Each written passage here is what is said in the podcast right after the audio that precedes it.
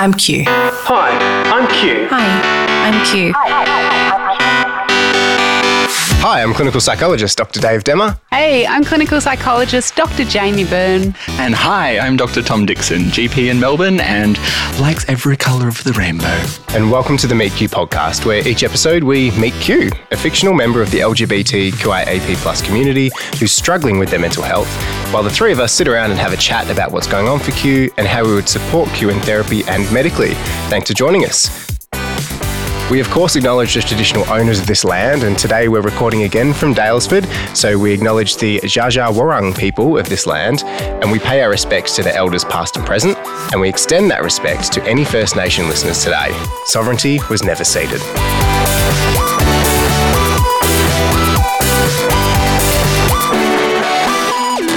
Welcome, everyone.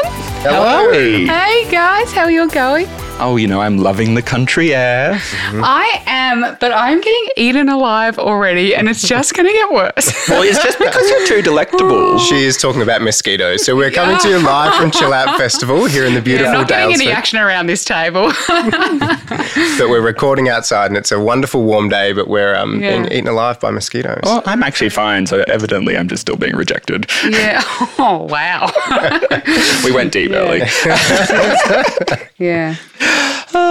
Okay, should we meet Q? Let's do it. Hi, I'm Q. I'm in my mid 30s and I've been with my partner for several years.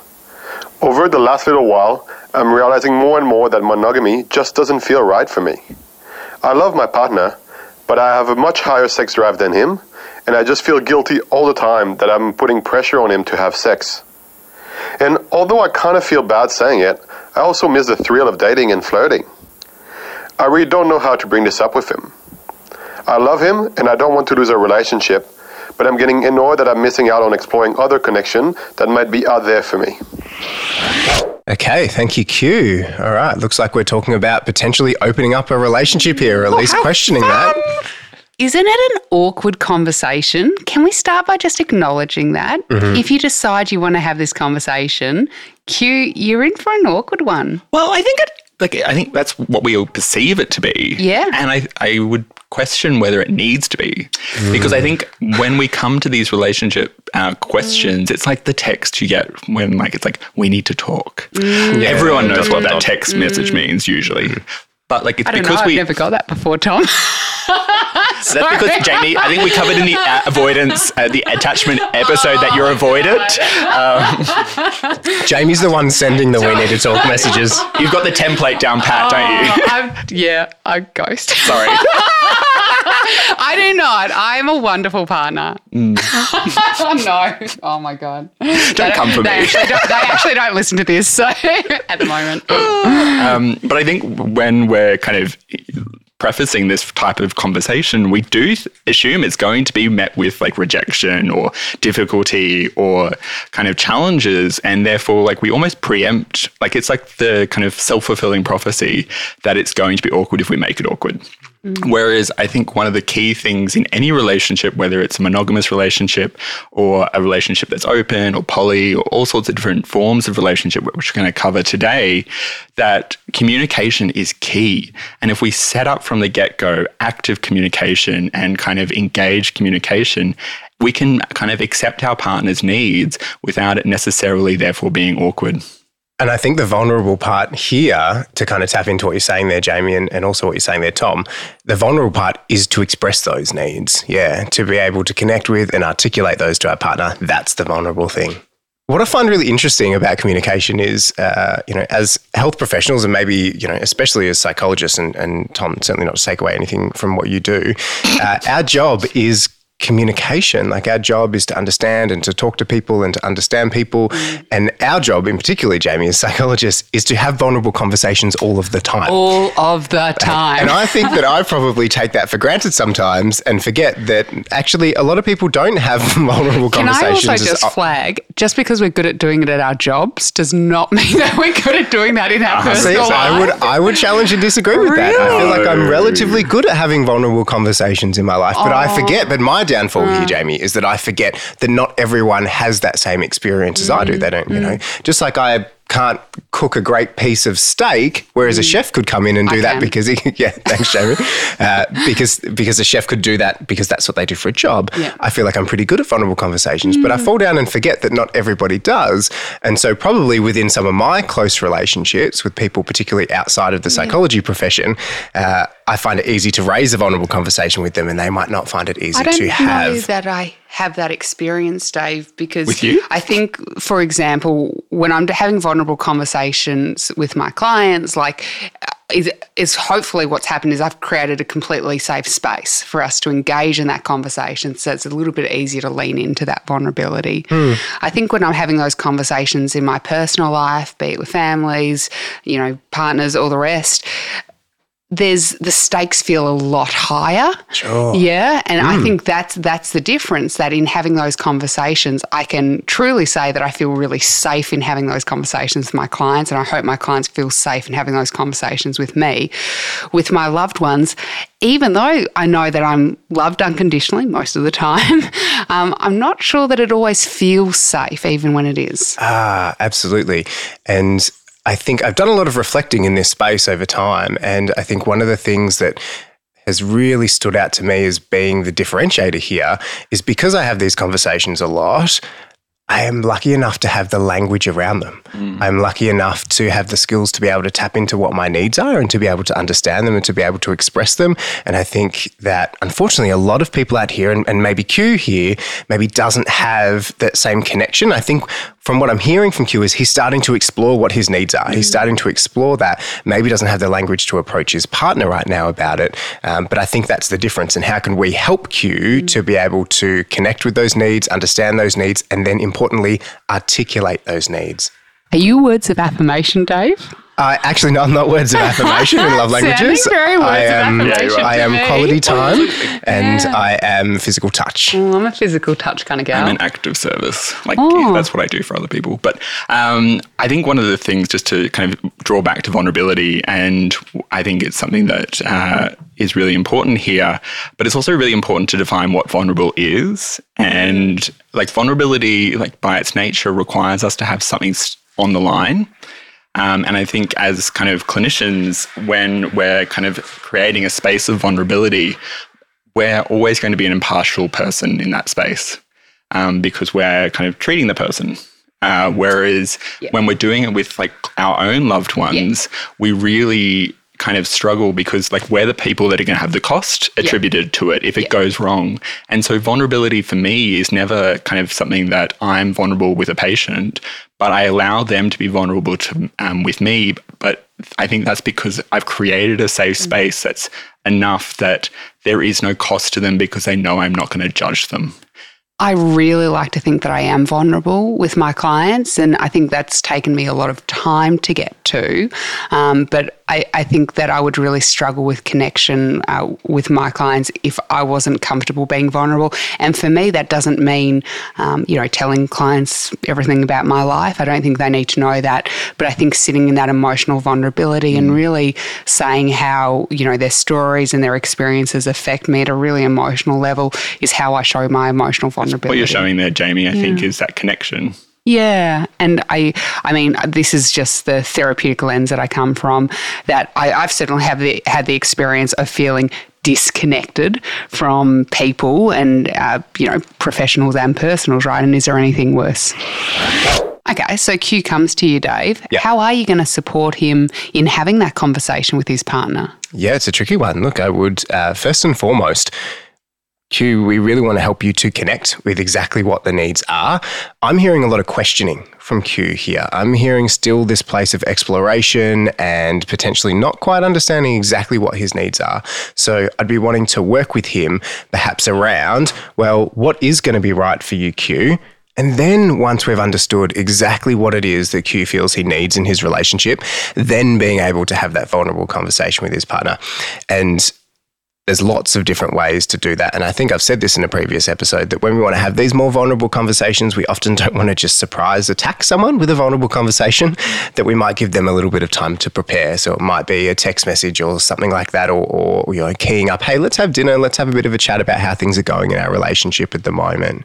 So, one of the things that stuck out to me um, that you told me in one of the other episodes, Dave, was around the bisexuality that this is something that you might have been thinking about for a really, mm. really long time. Yep. This might come as a shock to your partner. Absolutely. So, in order to, I guess, explore this area, I mean, I'm going to say again, it sounds like Q's questioning exactly what he wants and what type of relationship and what relationship boundaries he wants, what um, uh, sexual boundaries he wants within the relationship. We would really want to be, as professionals, coming in to help support him to explore that. Mm. Um, Tom, what are your thoughts here? Well, I think I probably am going to reflect on the book, um, The Ethical Slut, here, where the reason it's called that is because slut is a term for, I suppose, someone who sleeps around a lot or has multiple sexual relationships with multiple people. Um, and as a result, it's kind of a derogatory term in kind of historical society perspective, um, recent historical, because ultimately that's viewed as not accepted.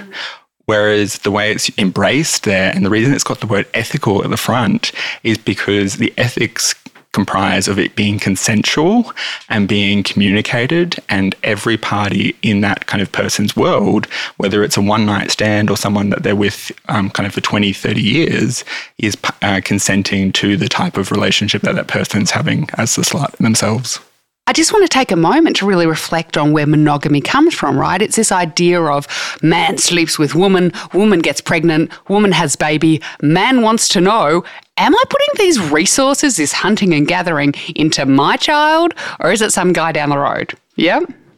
So, within this, you might notice that when someone has a kid, there's this tendency uh, for lots of relatives to gather around go, Oh, doesn't he look like his dad? Almost like everyone's trying to persuade the dad, Hey, stick around, this is your child. So, it's really interesting and fascinating. All right, Tom.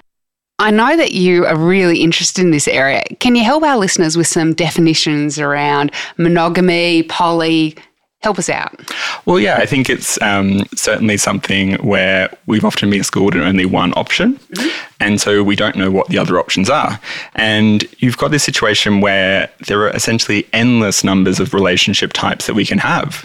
Uh, kind of in the swinging 60s, the swinging may have referred to being swinging, i.e., having like kind of these groups of swingers parties where everyone's keys would be like mm. kind of mm. classically go in a bowl. Mm. And you would kind of pair up based on which key you pulled out of the bowl as the female.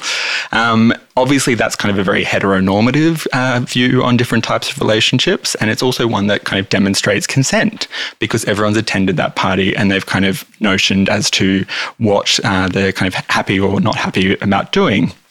The other options are you can have kind of very uh, V shaped relationships where you've got one partner kind of at the base of the V, uh, and then you've got that partner having two partners, but all three of them being aware of um, kind of what's going on.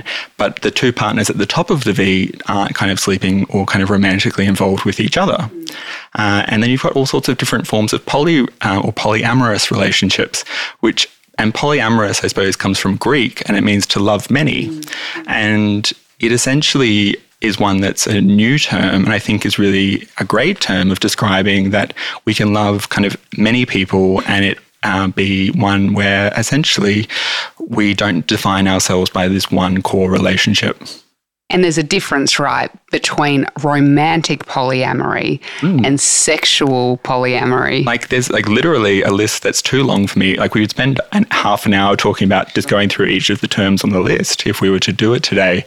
But I think the kind of core concepts here are that um, and one that probably I've forgotten is, and maybe applicable here in Q's in terms of options, and is certainly very common in the gay community, is open relationships uh, where there is a core kind of romantic relationship, mm. uh, Jamie. However, they kind of are sexually open and therefore mm-hmm. kind of may bring third partners mm-hmm. or kind of go and have uh, partnered uh, sex um, outside of the relationship.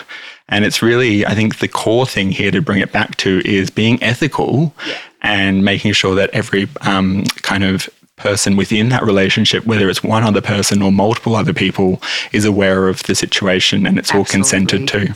Yeah, consent. So, Dave, like we haven't mm-hmm. heard from you in a little while. Now, what's your perspective here? Uh, look, the way that I, I, I, would work with Q around this would be to help him understand um, as you're kind of talking about there, Tom, the difference between the romantic or intimate or emotional boundaries of a relationship versus the sexual boundaries of a relationship. So, for example, when I'm working with couples, uh, I often have these conversations around what is okay romantically with somebody else and what is okay sexually with somebody else. Uh, and they're really important domains to separate out because um, in, in some ways we're talking about, you know, sexual monogamy. In some ways we're talking about polyamory or relationship um, monogamy or non-monogamy. Uh, so is it, if we're talking about the sexual boundaries, is it okay for Q to be able to have sex with somebody else? Does the partner have to be present or can the partner not be there? What type of communication do they have around those types of sexual experiences? And I've got some really strong views about that, which I will, uh, which I'll talk about soon, I'm sure. And then on the flip side of that, the romantic boundaries, so uh, or the emotional boundaries. So, are you allowed to go on a date with someone else, or are you just allowed to have sex with somebody else?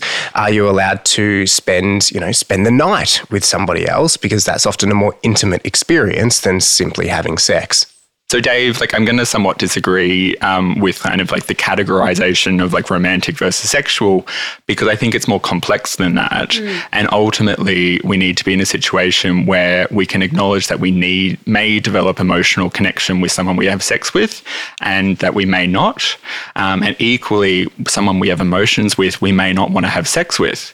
Uh, and so it's really important that we kind of look at the person at the center of it and just connect with them as a person on the whole. And how we do that then in relationships is we make sure that we have an evolving, consensual, uh, romantic, and sexual um, exploration of these ideas with our partner.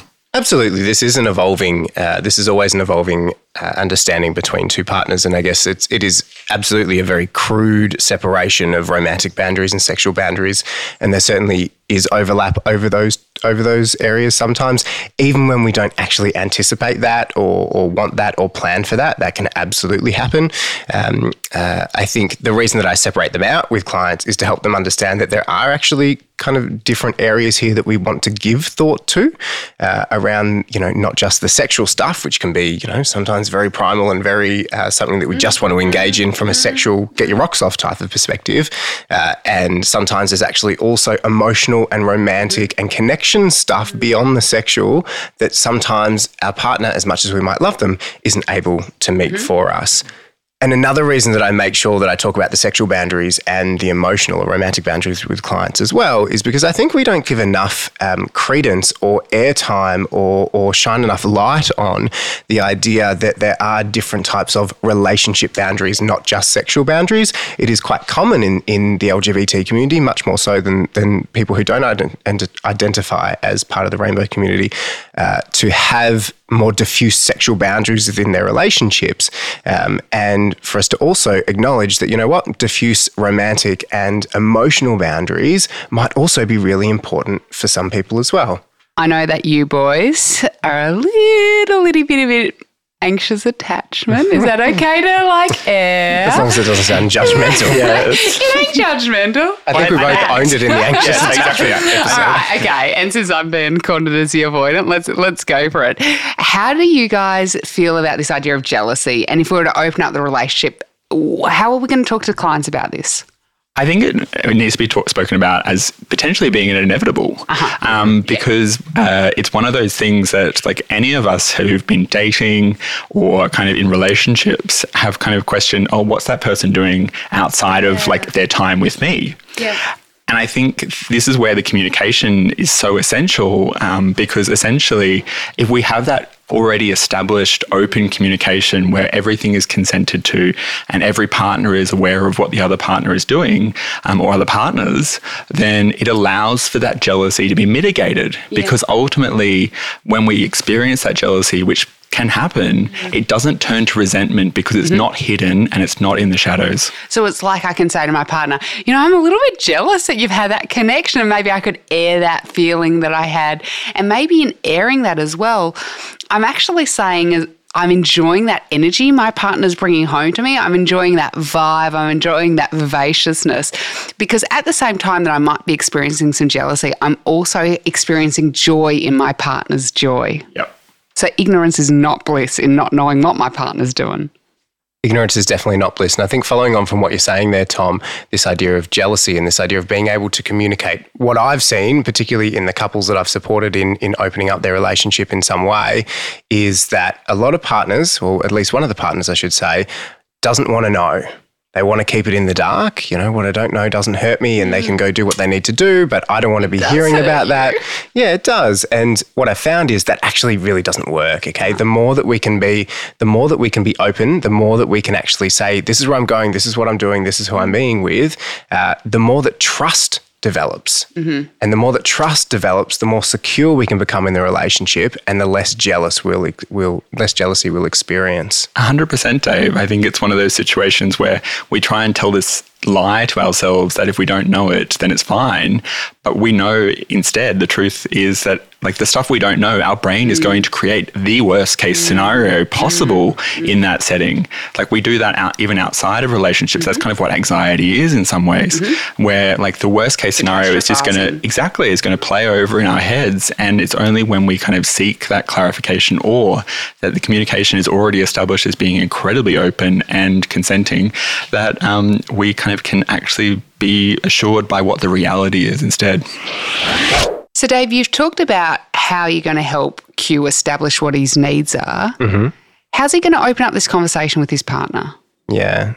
As I said before, you're going to make sure that you give a little bit of time, you give a little bit of warning. And once we're in that conversation, sure. there's a really fantastic strategy that um, I work with a lot of clients around. And, and just before I go into the strategy, I will say that I think any time that you and your partner or partners, depending on what your you know relationship structures look like, uh, are thinking about making a significant change to the boundaries, I would really encourage you to get some professional support for that. You don't have to do this alone. You don't have to navigate that space alone. There are professional professionals out there, like the three of us, who can help support you down that avenue, um, both you and, and your partner. But one of the things, for example, if I had Q and their partner in the room with me, one of the things I'd be doing is uh, a little strategy that we call the compromise circles, which is uh, we send the, the clients to opposite sides of the room or the partners to opposite mm-hmm. sides of the room uh, and get them to write out uh, their non negotiables. Yeah. So what what are you absolutely not willing to budge on around this? Mm-hmm. Uh, and it's really important that you get quite specific. Okay. So, like for example, could I say like I don't feel comfortable with a partner having unprotected sex? Absolutely, that okay. would be specific enough. Yep, uh, but you wouldn't if you're entering this conversation and you're willing to negotiate. You can't come in with a, a negotiation piece like you're not allowed to sleep with other people. Ah, uh, okay, cool. That would be too broad. that might shut down negotiations. Exactly. Yeah. yeah, there's there's no negotiation around that. Who's Russia in this situation? exactly.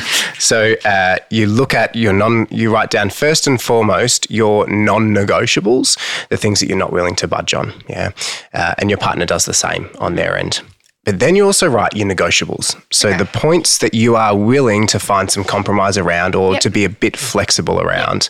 Happy for you to be on apps uh, flirting with other people. Exactly. Yes. Right. Um, so you know, some, yeah, this sounds perfect for the avoidance. Yes, exactly. oh God, here we go. uh, so just you know, it, maybe in Q's case, if we're talking about sexual boundaries, sure. if I can just provide a few examples, maybe in non maybe in non-negotiables uh, might be you have to use protection of some form. Mm-hmm. Uh, a another non-negotiable might be that you're not allowed to stay the night if you sleep with them. Maybe another non-negotiable is you're allowed to you can only go to their place and not have sex in our no house. one that we know. Exactly, no friendships. Whereas there might be uh, negotiables around. Well, you know, I don't really mind how many times you were to sleep with this person. I don't really mind, you know, uh, X, Y, Z, whatever the other negotiables might be. So we've completed these as the partners have completed these in their separate corners, and then they come back together. And the first the first stage is to make an agreement to respect each other's non-negotiables. Okay. Yeah. And then what you do is you bring the negotiables out, and that is where you find your places of compromise. That is where you find a space that you can kind of come together, negotiate, and find something that's going to work for both of you.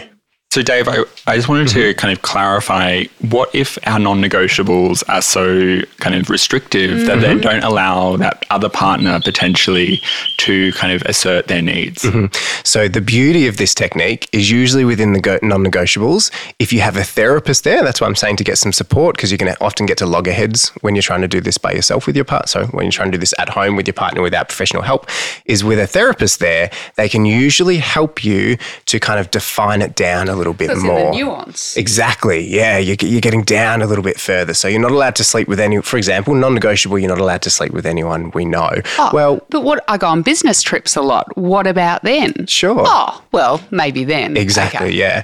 Um, or you know, is it is it third level acquaintance or you know those types of things. What about you, Jamie? If Q was in your therapy room, Well, I'm definitely going to steal those compromise circles. That's fantastic, yeah. I think they're so so good. they come from a Gottman couples Yeah. therapy or Gottman marriage counselling, whichever you want to call it. Yeah, it's wonderful because I normally work with the individual. I don't do couples work. Um, one thing that I'll often do if I had Q in my room, I'd be looking at, you know, what are the pros of him opening up his relationship? And this probably taking a step back to, um, you know, in helping him decide. Is this a conversation I want to broach with my partner? Sure. And I say, what are the good things about you opening up your relationship? What are the bad things about you opening up your relationship? Yep.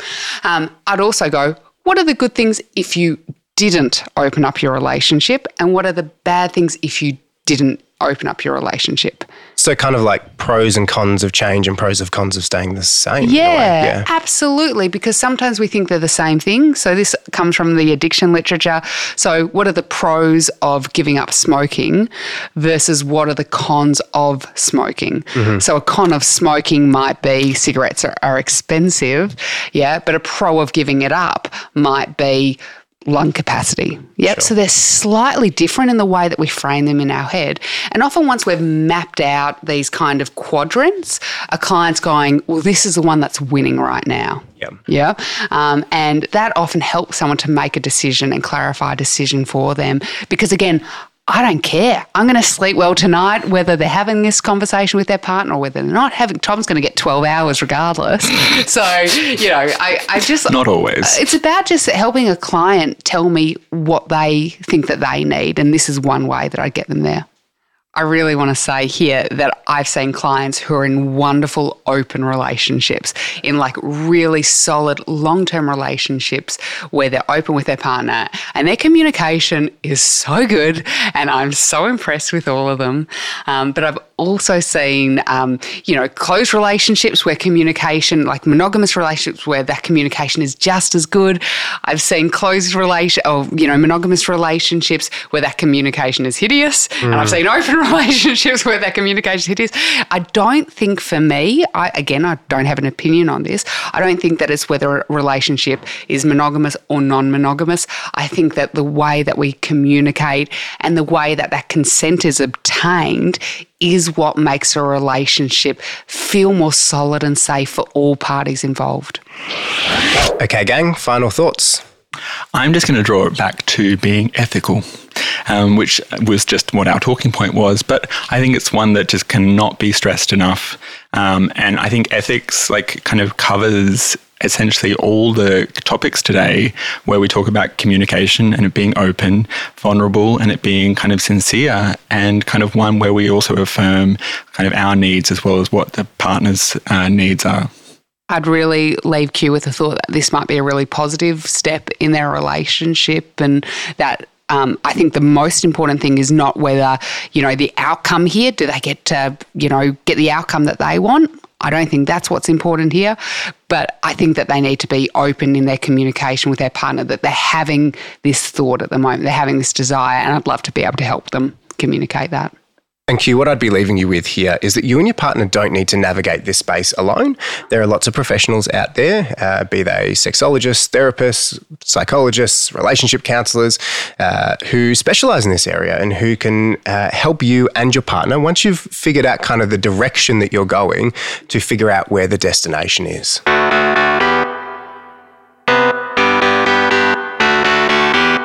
Thank you once again to uh, our Q for this week, and thank you all again uh, for listening along to our wonderful podcast. Please uh, like and subscribe and uh, follow us on your favorite podcast app. Uh, every rating and review gets us further up the charts, which means we just find more lovely people um, who can hear our podcast. We love a golden star on this podcast. Oh yeah, you know I love a golden five star on my report cards. Five golden stars. And the, and the more people that we can reach, the more people that we can help. Yeah, sure. wonderful. Okay, we'll see you all next episode. Meet